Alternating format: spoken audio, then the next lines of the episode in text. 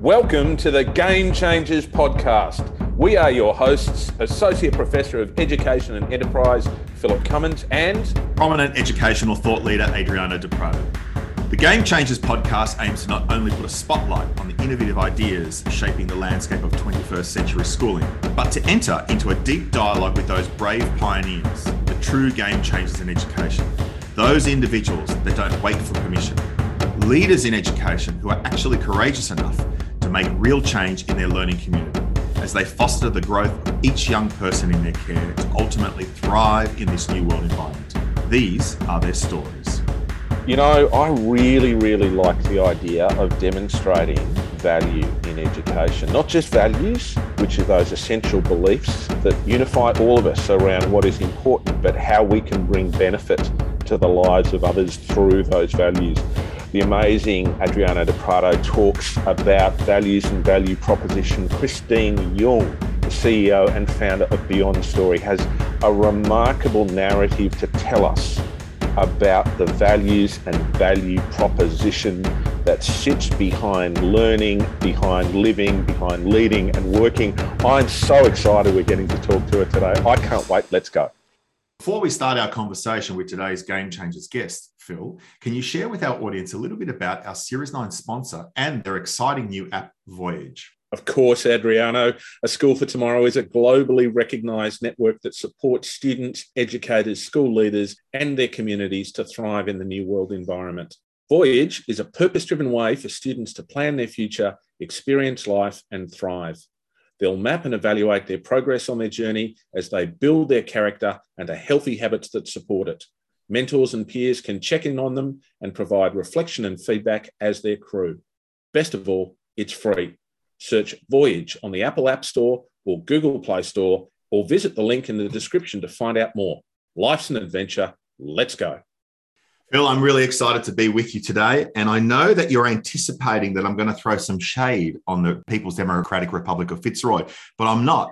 Because yesterday I was having a conversation with someone about my experience living in Rome for a period of time when I was studying at a campus there at ACU.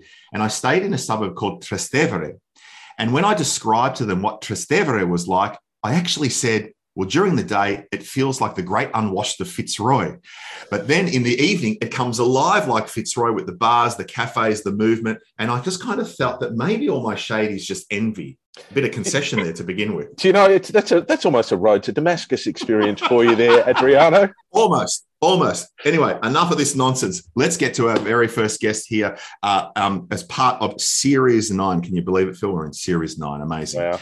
Uh, Christine, I'm going to ask you the very first question, and that's a question oh. that we ask all of our Game Changer guests, and that is tell us about your story and how you got to where you are today. Wow, what a big question to start with. And it's interesting that you asked that question because I've been working with my coach to really work out my why because I need to pitch to invest very soon for my latest venture. So the why is very strong in me. And I, I guess for a lot of game changer guests that you interview, the why is very strong. And my story was I was a international students came to Melbourne when I was 17 all by myself. And the deeper to that story was that I grew up in a middle uh, class Chinese family in Hong Kong. And I was not a typical Asian kid. I was very expressive, very emotionally sensitive, very creative and that wasn't very that wasn't a, a, a trait or a quality that really embraced even by my parents so i actually fleet um, not fleet, but I kind of like feel very free when I came to Melbourne to really explore who I am and really feel a sense of, I guess, loneliness back then mm-hmm. when I was 16. And hence you can see the link why I'm all about building people connection and now starting venture on loneliness and helping leaders organization to build a connection so yeah that's the story that i started i was a migrant finding who i was and probably that's how that lead to my passion in psychology mm-hmm. So I study psychology. I, I, I think on reflection now is I wanted to understand what is inside me logically. Mm-hmm. I want to put an explanation to what is all this in me. And since then, I've become a psychologist specializing in organizational psychology. I first started my career in a psychometric testing company. I love data, obsessed with data, and human.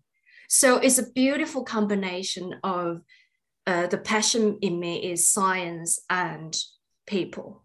So these are the two combination of my passion. And then I've been practicing since then for 15 years now.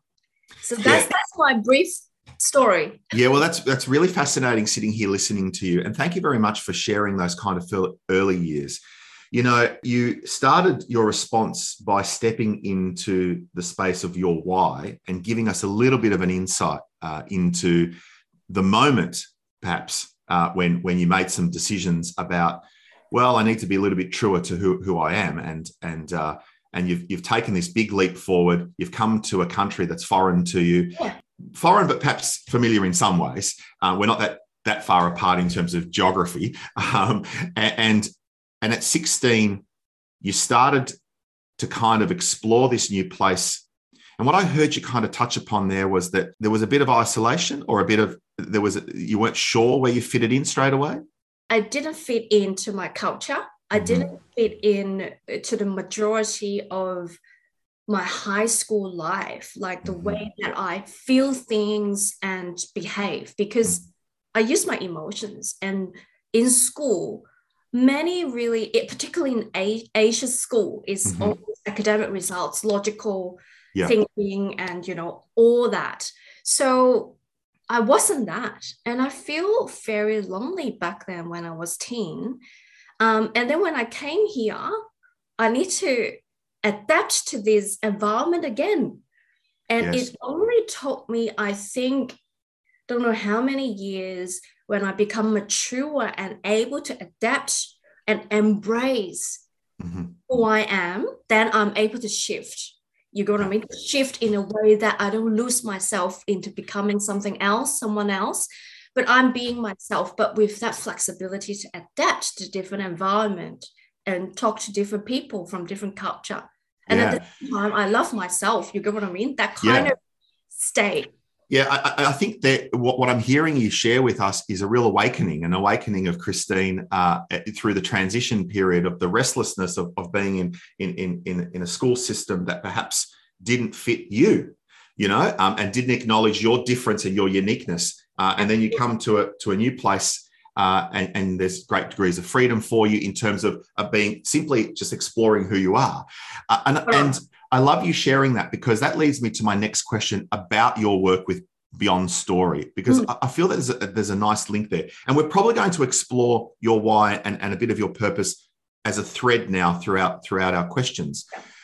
But my understanding is that your consultancy specializes in optimizing this notion of psychological fitness yeah. in, in every human so that they feel that they, they belong that they're fulfilled and there's this empowerment piece and that that that speaks so closely to your own story Absolutely. that you've just shared yeah how can organizations particularly schools best support individuals to connect to the world within them but also with each other and of course with the places that they serve I think there are many layers to answer your questions. I think first and foremost is about when we talk about human connection, it's actually not that complicated than you think it is.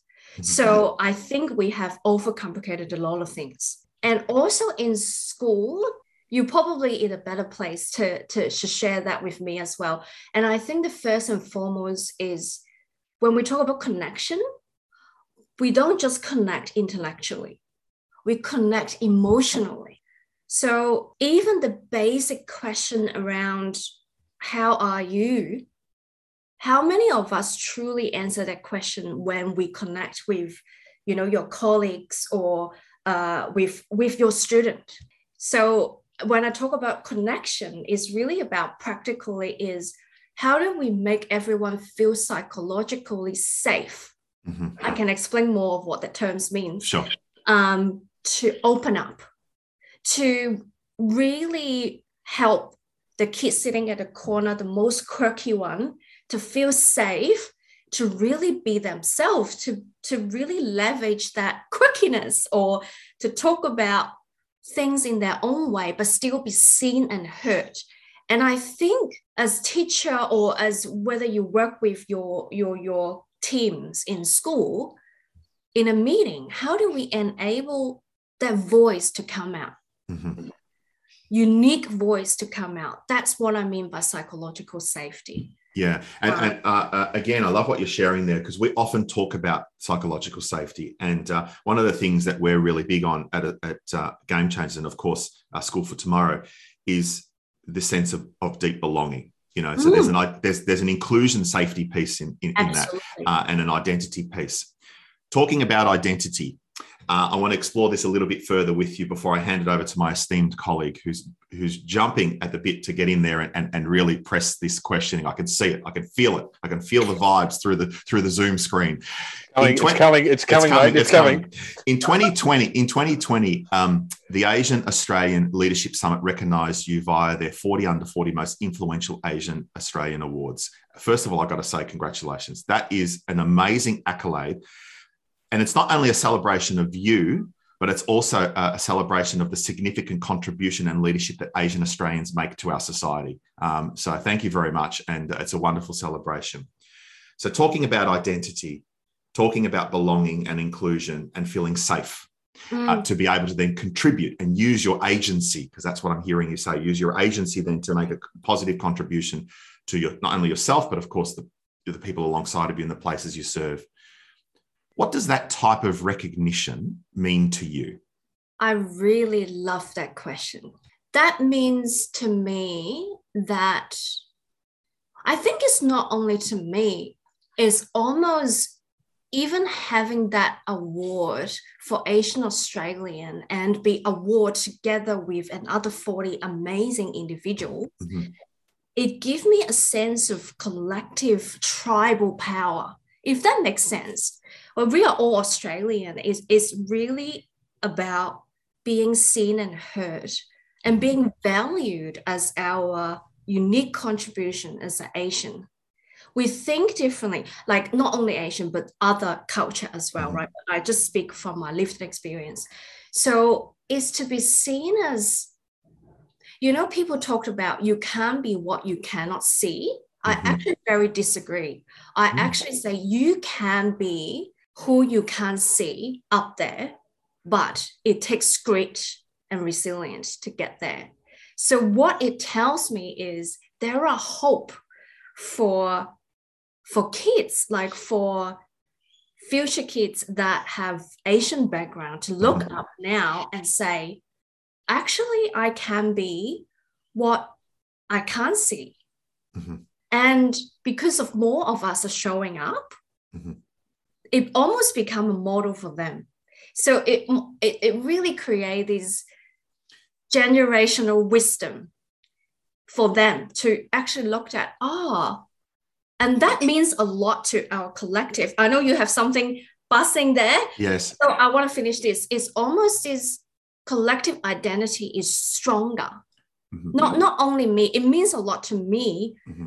when the collective identity is so strong and to be seen and heard, that means so much to me and to my work mm-hmm. because or I'm all about passing my legacy on.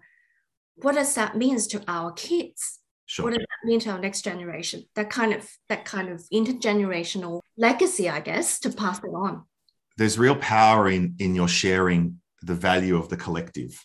One of our challenges I feel in in in in kind of very Anglo-Western uh, developed countries is this quest for perfectionism. We measure everything, you know, uh, and it's always a, a striving particular ways. But but there are some cultures across the globe where collectivism is a, is an aspiration, not individualism. Uh, when I when I navigate through that that list of of uh, uh, Asian Australians who have been recognised across every endeavour and field imaginable, it heartens me because I'm a product of migration too. Phil's a product of migration, and mm-hmm. each wave of migration has its own growing pains. You know, when when, when we first come to, to to a country that is that is foreign to us, uh, and and we have to flex and find our way and purpose, and and the collective uh, efficacy of, of a group that keeps showing up and saying, I'm here. Uh, uh, uh, we have value. And, uh, and if there's no seat at the table, we're creating our own table. Uh, you know, I love the power in that. But you kind of escaped my question a little bit because yeah. you, you, you, kind of you kind of balked at the idea and you, and you spoke about the collective, which I love the power of it as I've demonstrated. But you know, you started this conversation today about your journey and the wrestling of the time in Hong Kong and finding your identity and then coming to a country like Australia and allowing mm-hmm. yourself to kind of flourish. Mm-hmm. I want to know, I really want to know, and I'm sure our audience want to know, what does that recognition just mean to you personally? Forget about the, yeah, the yeah, collective yeah, and, and, and, and, that movement because that's a given now. Yeah, yeah, yeah. See, I'm not letting you off. I'm not letting you off, Christine. Yeah, you are not letting me off. That that's good, good. And to be honest with you, and the audience, that's my first award ever. So it's significant for me in a sense that I wasn't I wasn't an A plus student. Mm-hmm. I wasn't. And particularly in the Asia, particularly competitive study environment and work environment, even my own parents and my best friend could not believe I can be a psychologist. It is true. And when I told my dad I want to finish my master and become a registered psych, he said, Oh, I thought I, I thought you will finish your fourth year and you will come back and find a job in a bank. I'm like, what? I told you I will become a psychologist. And then that surprised him.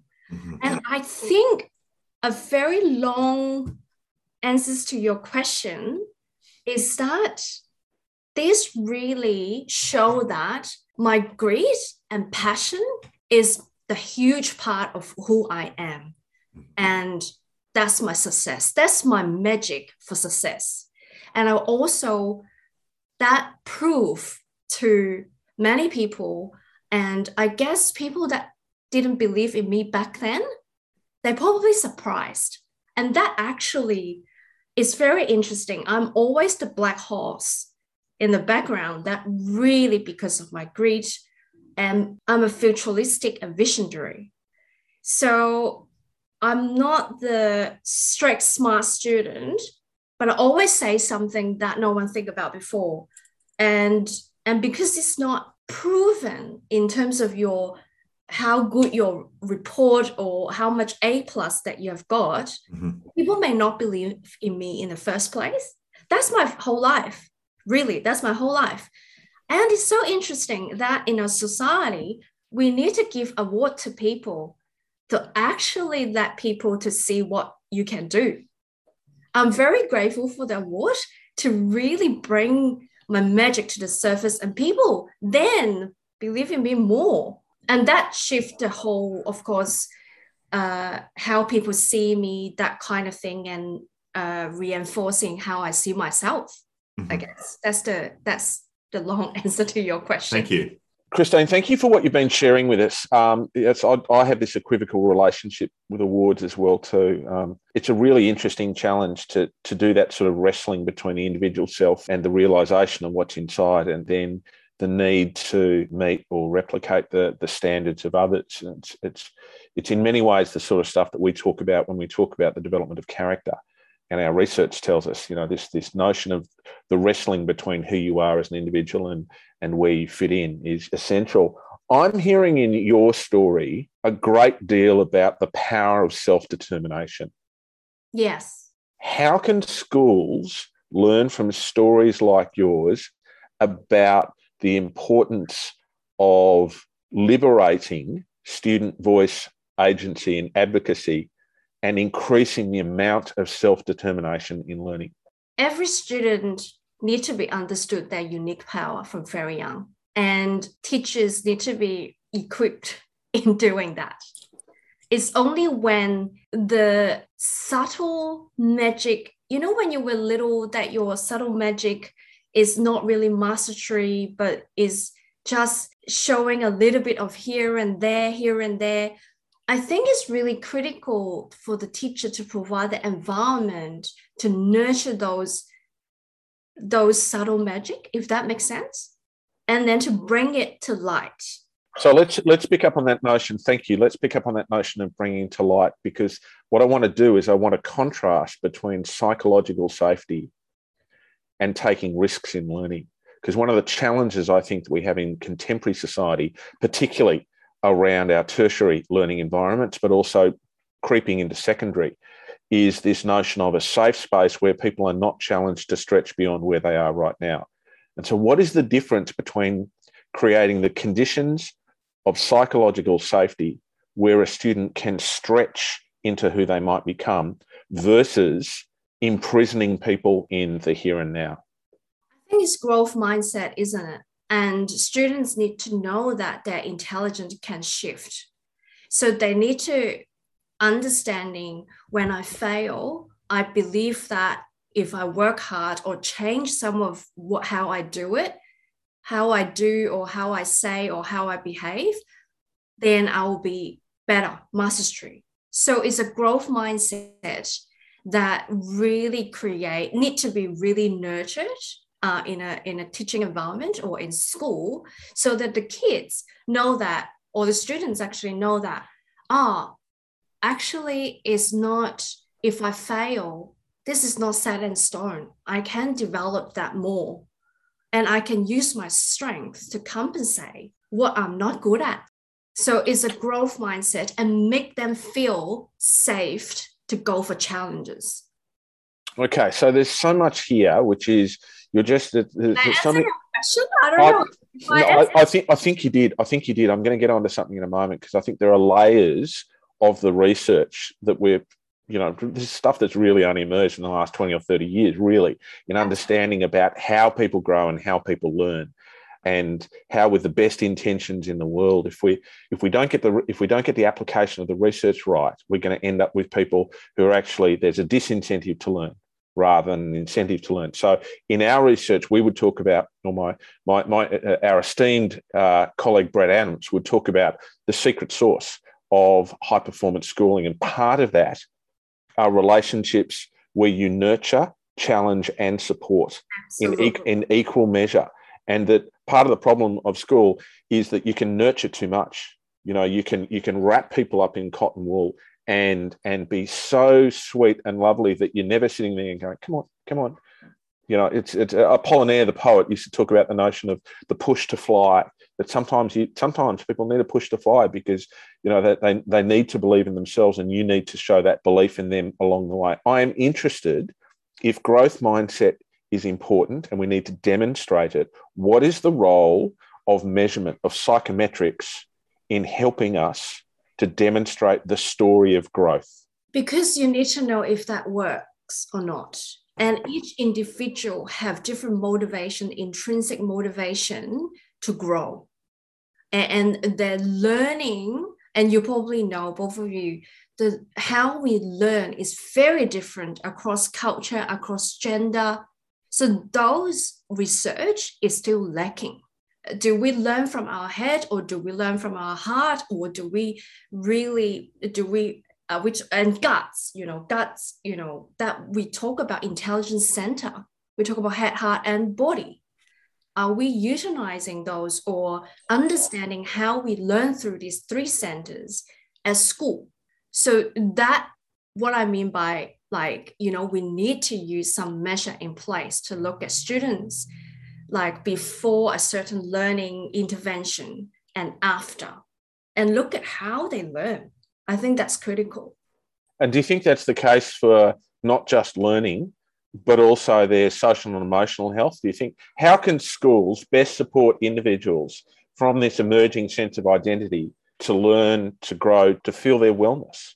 Yeah, I think it start with very like is start with the everyday curriculum, isn't it? It's it's just about how we teach, how we interact with the students, do we start with a classroom with meditation, feeling the body? Does the student actually understanding what all these emotions mean and how they impact on their study and their stress level and performance? Are all those embedded in everyday classroom life? Do, do we have learning session about emotions? Do we have practical session about how we show empathy between kids. I think it's the everyday rituals and practice at school. if this is about rituals and habits across an organization, it's also got to be about individuals building those habits themselves. So, Christine, what do you do to maintain your own psychological fitness? What do you believe allows you to be the best version of yourself? I do meditation twice daily for 30 minutes. And I wrote three intention, what qualities I want to bring to my life every morning, three of them, such as kindness, compassion, embrace challenge. So I do this every day. And at the end of the day, I looked at did I actually bring those qualities out? So I, I, I, can plan it looking at my diary, or if there is a very important and difficult conversation, then my intention that I roll one of the three could be showing compassion to self and to others. So then if something is like a magical pill, then once I put it like write that down and put it away, it for somehow it will happen during the day because it's the absolute intention. This is the way I start my day. That helped me to stay fit throughout the day psychologically. I've loved this interchange between yourself and Phil because there's a real kind of introspection piece going on.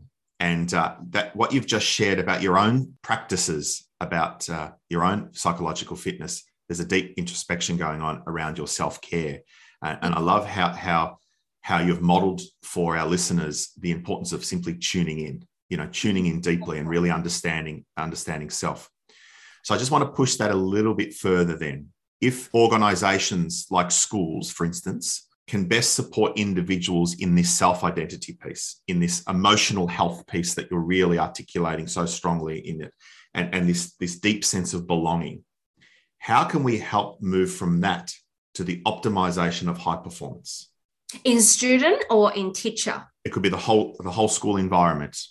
Yeah and i think the optimization of performance is really about how fit are you personally mm-hmm. to carry everyday work. And also there is a collective fitness that i always talk about is together are we fit to be together? Are we giving each other voices to speak when each other need to talk are we dealing with crisis effectively and efficiently.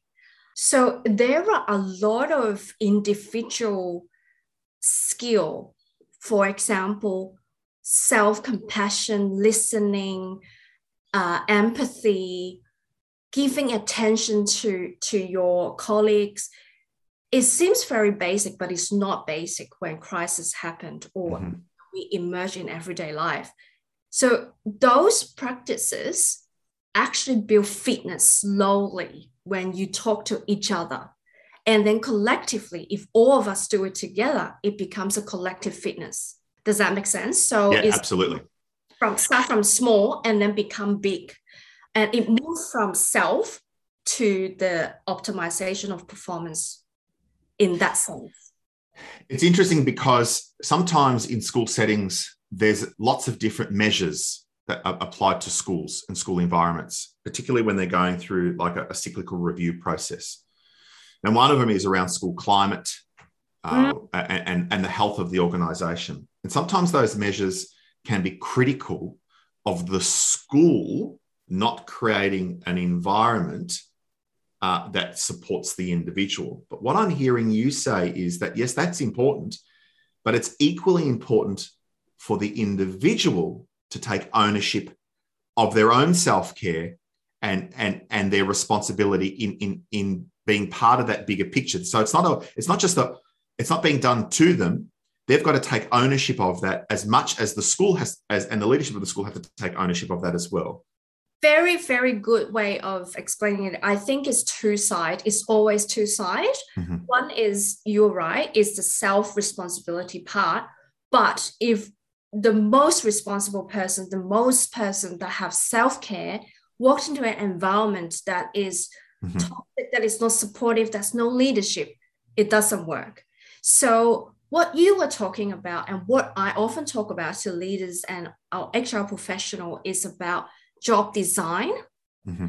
practices, communication practices? Does your school have basic technology support to your people to communicate? And how good the quality of the communication across the school and the culture of people? How, how, how do we show up for each other? That is not one person job or a Mhm. team job. It's the whole school The system. The system. Mhm. So there is a system side of uh, responsibility as well as the individual for sure. Yeah, I love that. I love that. Beyond Story uh, weaves kind of data driven and creative approaches to expand its human human capacity and, and of course human capital, often to kind of navigate complexity. And we're living in a world now that is very, very complex and moving very fast. Mhm. Can you share some ideas of what this actually looks like in practice? Yeah, so that looks like when we when I talk about complexity, I talk about polarization.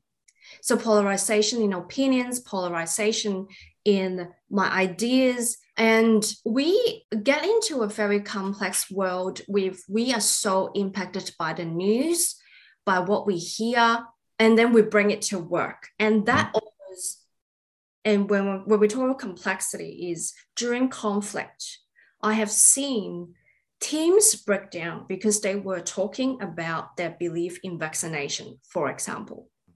Mhm. Teams just break down, family breakdown, or even political uh, conversation. It is getting really strong, particularly in these two years. So the complexity is that, and what does that look like? Is really about how do we challenge each other, bringing bringing back the debate, the good old debate, but not personal. So what does that take? That takes a lot of, you know, training in again, once again, psychological safety. How do we ask questions? How do we ask a question that show curiosity and listening rather than questioning? So It's, it's, it's harder. It's so what I'm hearing you say is it's hard on ideas, but soft on people. and and uh, and and how how we can continue to create an environment that invites a respectful discourse, so we don't shout at one another because we never listen when we're shouting. never. Um, and perhaps part of that practice that I'm hearing you articulate to our audience and to Phil and I today is also about this notion of listening to simply understand, not listening to respond. not not listening to respond and also this intense i'm talking about radical intense attention that you give to each other that research shown that how you think is really depends on the quality of attention that i give you so that's really critical piece of information that that it needs to really practice in any teams and including school. Mm-hmm. Christine, can you pull apart for me Yes. the components of attention? And this is a this is quite often a question we would ask people in a school where they might define a graduate outcome that they that, that they want for a student. You sit there and go, what are the behaviors that demonstrate attention? Okay, so very basic behavior is you give attention, you shut up and listen, meaning you give your non-verbal gesture to note that you are listening, to acknowledge what you hear, but not response until the other person stop sharing. And the other thing is this is not tangible, but it's critical is your palpable respect that you can give when you listen. You listen to the quality of what this person is saying. For example, when Phil you talked, you have very different quality with Adriano, for example. You two will agree, I'm sure. Phil what I can hear what you said. This is an example. Is your intellectual curiosity in how things are measured. So this is your gift. So I can hear it. See, I listen and I can hear. It may be wrong. You can say wrong completely, Christine, but that's my intention that I hear, Phil gift is this. So this required very, very deep listening. Makes a lot. It makes a lot of sense to me when you talk about that. There, it's it's we we often talk to educators about collecting behaviours because we'll take an abstract concept like let's say integrity Because quite often schools will say, for example, we want young people of integrity. And you go, what does integrity look like? Yeah, yeah, yeah, yeah. So you'll try and break that down into different behaviors. And that's a that's a real Phil piece. Okay. But then there's an Adriano piece on top of that, which says that every person is home to a unique life. So there are behaviors which are measurable that indicate, if you like, the collective efficacy. But then there's also the place that the individual is coming from. And because it's a home, you go to those behaviors, but then you go from those behaviors back to the home. And, you know, we're, we're back to that wrestling between the inner self and the outer world. And mm. how do we create the psychological safety for students, for teachers, for families to do this wrestling? Because, you know, it's, it's hard work. is it's hard work. And I think I need to bring it back to the purpose because if you were talking about at all this level, individual students and school, and I think it's really critical to really remember why we start school. Is, is the purpose in the first place. And I think every single teacher will have a unique purpose themselves to really think, I become a teacher because of this. So that will bring back the, I guess, the humanness or the I'm here to nurture, I'm here to teach, I'm here to challenge, I'm here to contribute, those kind of qualities back.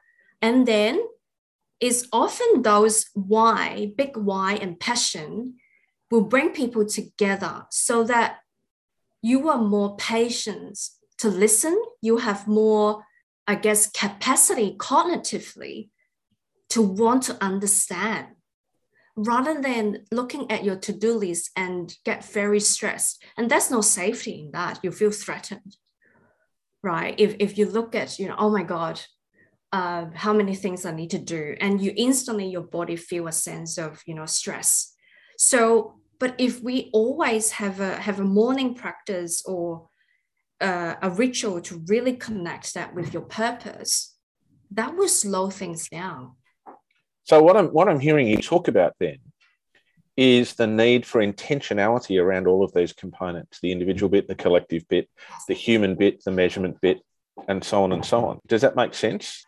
Oh yeah, yeah, yeah. That makes sense. That that completely makes sense. Is is the intention, and that's probably is a lot of my work as well. I practice intentionality too. So it's about how conscious you are every day and what energy you bring to your life every day when you teach, when you communicate, that is huge. How do we help people to learn to make the implicit explicit? Because, you know, when you were telling your story at the beginning and, you know, you, you're talking about working with a coach to help you do this, that, and the other, um, and to tell your story. And, and then all the way through, you've been very, very, you've paid attention to yourself you listen for the voice that's inside, but then you are very intentional about emphasizing the pieces of Christine that are all about this story that's moving forward. How do we help people to learn to do that? Because people are pretty diffident about being explicit about themselves. Um, you know, you sit there, you, know, you were talking about awards, and you know, honestly, that what was going on in my head that that you know, I was sitting back and remembering the award that I got when I was seven years old for a football team as the as the kid who t- the, the kid whose mum made sure that they turned up to every practice. You know, I didn't I did so I didn't get the prize for being the most competent footballer. I got the I got the thanks for coming prize. I don't know why I tell that story in particular, but but it's it, we are we are diffident about talking about ourselves. We need to learn to talk in a way that is explicit about our story. How do we help people to do that? It's a very big question, Phil. That is a very big question because it takes a lot of self development to really able to understand who you are and to tell your story that's actually takes a long time to get there.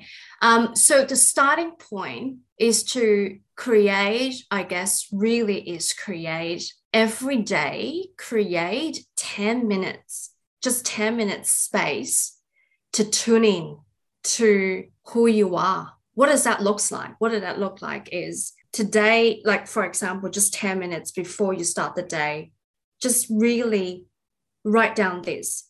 Today, my best self is going to be this. Write it down. So I alternate my intentionality exercise with this. Mm. So I alternate it. So if you have, let's say, if you do this every day for six months, mm-hmm. you probably have a very good idea looking at your your six months entry, what kind of self you want to be. And then to be slowly aware of are you there yet? Or you actually have some self development that you need to do. Mm-hmm. And there are also reasons why you want to be ideally that, but not something else. So you start that, I guess, ongoing reflection and also to create space for reflection is really critical. So I'm not giving band-aid approach to any of this. I'm giving you the real deal that requires deep work. Yeah, I, I, I feel that um, again, you know, there's this there's this strong thread around a deep tuning in and a consciousness of self so we can be so much more for others and ourselves and the places you know that we, we encounter. And there is a big encounter piece in all this. You know uh, so much of, of our existence is based on relationship Absolutely. And, and, and the social exchange our relationship with ourselves our relationship with uh, the people that we encounter a relationship with places and a relationship with god if that's your persuasion your organization has partnered with life online uh, yes. and and uh, you utilize their their really interesting wellness index. I think it's really fascinating, and and they measure employees' psychological fitness and emotional well-being on th- three core dimensions: motivation, psychological safety, and this kind of social license to operate. Our whole conversation today has covered that spectrum of those three core kind of uh, uh, dimensions. When you get that data, I'm, I'm, thinking about now. I want to see what this looks like from a from a, a transactional then to a transformational yeah. Uh, context because lots of humans are good at the transaction where yes. we, we, we, we kind of balk at the idea of the transformational because that means that that's the introspection that we kind of avoid and, and what you and phil have just been exploring from the insights that you gain from that wellness well-being index how yes. do you then shape and craft the kind of very unique high impact and sustainable psychological fitness and, and, and wellness strategy or program for an individual Yes, so the data will really highlight which area that we need to focus on. Mm-hmm. So there are, I talk about three dimensions of psychological f- fitness. One is individual, collective, and organizational level. So individual level looks like uh, things like the way that we think, the way how we feel, and the way we act. So it's pre- very much simplistic to the sense that to understand, you know, metacognition, emotional health, how we feel things, and how we show empathy. And the third really is about uh, how we connect with our body so that we have vitality. So my program is like a gym session. Mm-hmm. So it's not long, is is half an hour to 45 minutes to get the team um, to really understand some of these concepts and then the follow up would be practicing. Literally, the team will be practicing showing empathy and talk about listening. And we talk exactly, they will practice palpable respect. How, what does that look like? How does that sound like? And how does that feel like?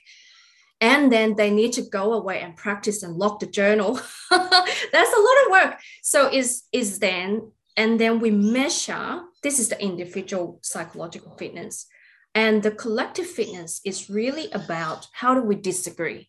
Mm-hmm. Or even sit into the, the meetings to look at how they disagree with each other, mm-hmm. how they disagree, how conflict, how do they make decisions together. So it's the collective fitness. And when someone show vulnerability, that's the key. How did each other hold this person? If there are emotion in a room, are the team fit enough to welcome that emotions or mm-hmm. feel frustration, whatever you it is, is that fit enough to to hold that mm-hmm. and to manage it, right? And make the decision at the same time. Yeah, that's so powerful, Christine, because our capacity to hold the space for that to occur is our great challenge. And I love that that uh, everything comes back to this notion of, of the, the, psychological safety, of the inclusion safety, and the and the learner safety in, in our you know school contexts but you that touch upon right at the end there the, the notion of a challenger safety. You know, if the environment allows us to hold the space where we can have a discourse where there is robust disagreement and we're hard on, like I said earlier, hard on ideas but soft on people, uh, and, and, we create a culture where we give permission for that to occur, it becomes quite healthy because you can flex and you can move. But the moment that that people enter into that space and feel if they challenge a norm or they speak out, if they feel that they're going to be chastised or there's going to be some repercussion, they'll they won't they won't speak. Yeah, it's just look. This has been a fascinating conversation, and we're nearly out of time. So I'm going to ask you my final question before I hand it over to to young Phil to, to wrap this uh, um, terrific dialogue that we're having today. I read this quote from you, and the quote is You are not solely defined by your cultural norms, gender, and social role. You need to look past all these conditions to know who you really are. We forget about this as we grow up. How can we then, with that quote in mind and its, and its intentionality, how can we then support young people to discover their why and unlock their inherent possibility. To make them feel safe to experiment. I think young people now, I came across so many young people, like maybe it's our culture always talk about why, and they were just 17 or 16 and say, I need to know my why. It's like, it's okay. Like, it's okay to explore the world. I think all is to create that environment for them to experiment and it's okay to let them fail and come back. And i think that's really critical.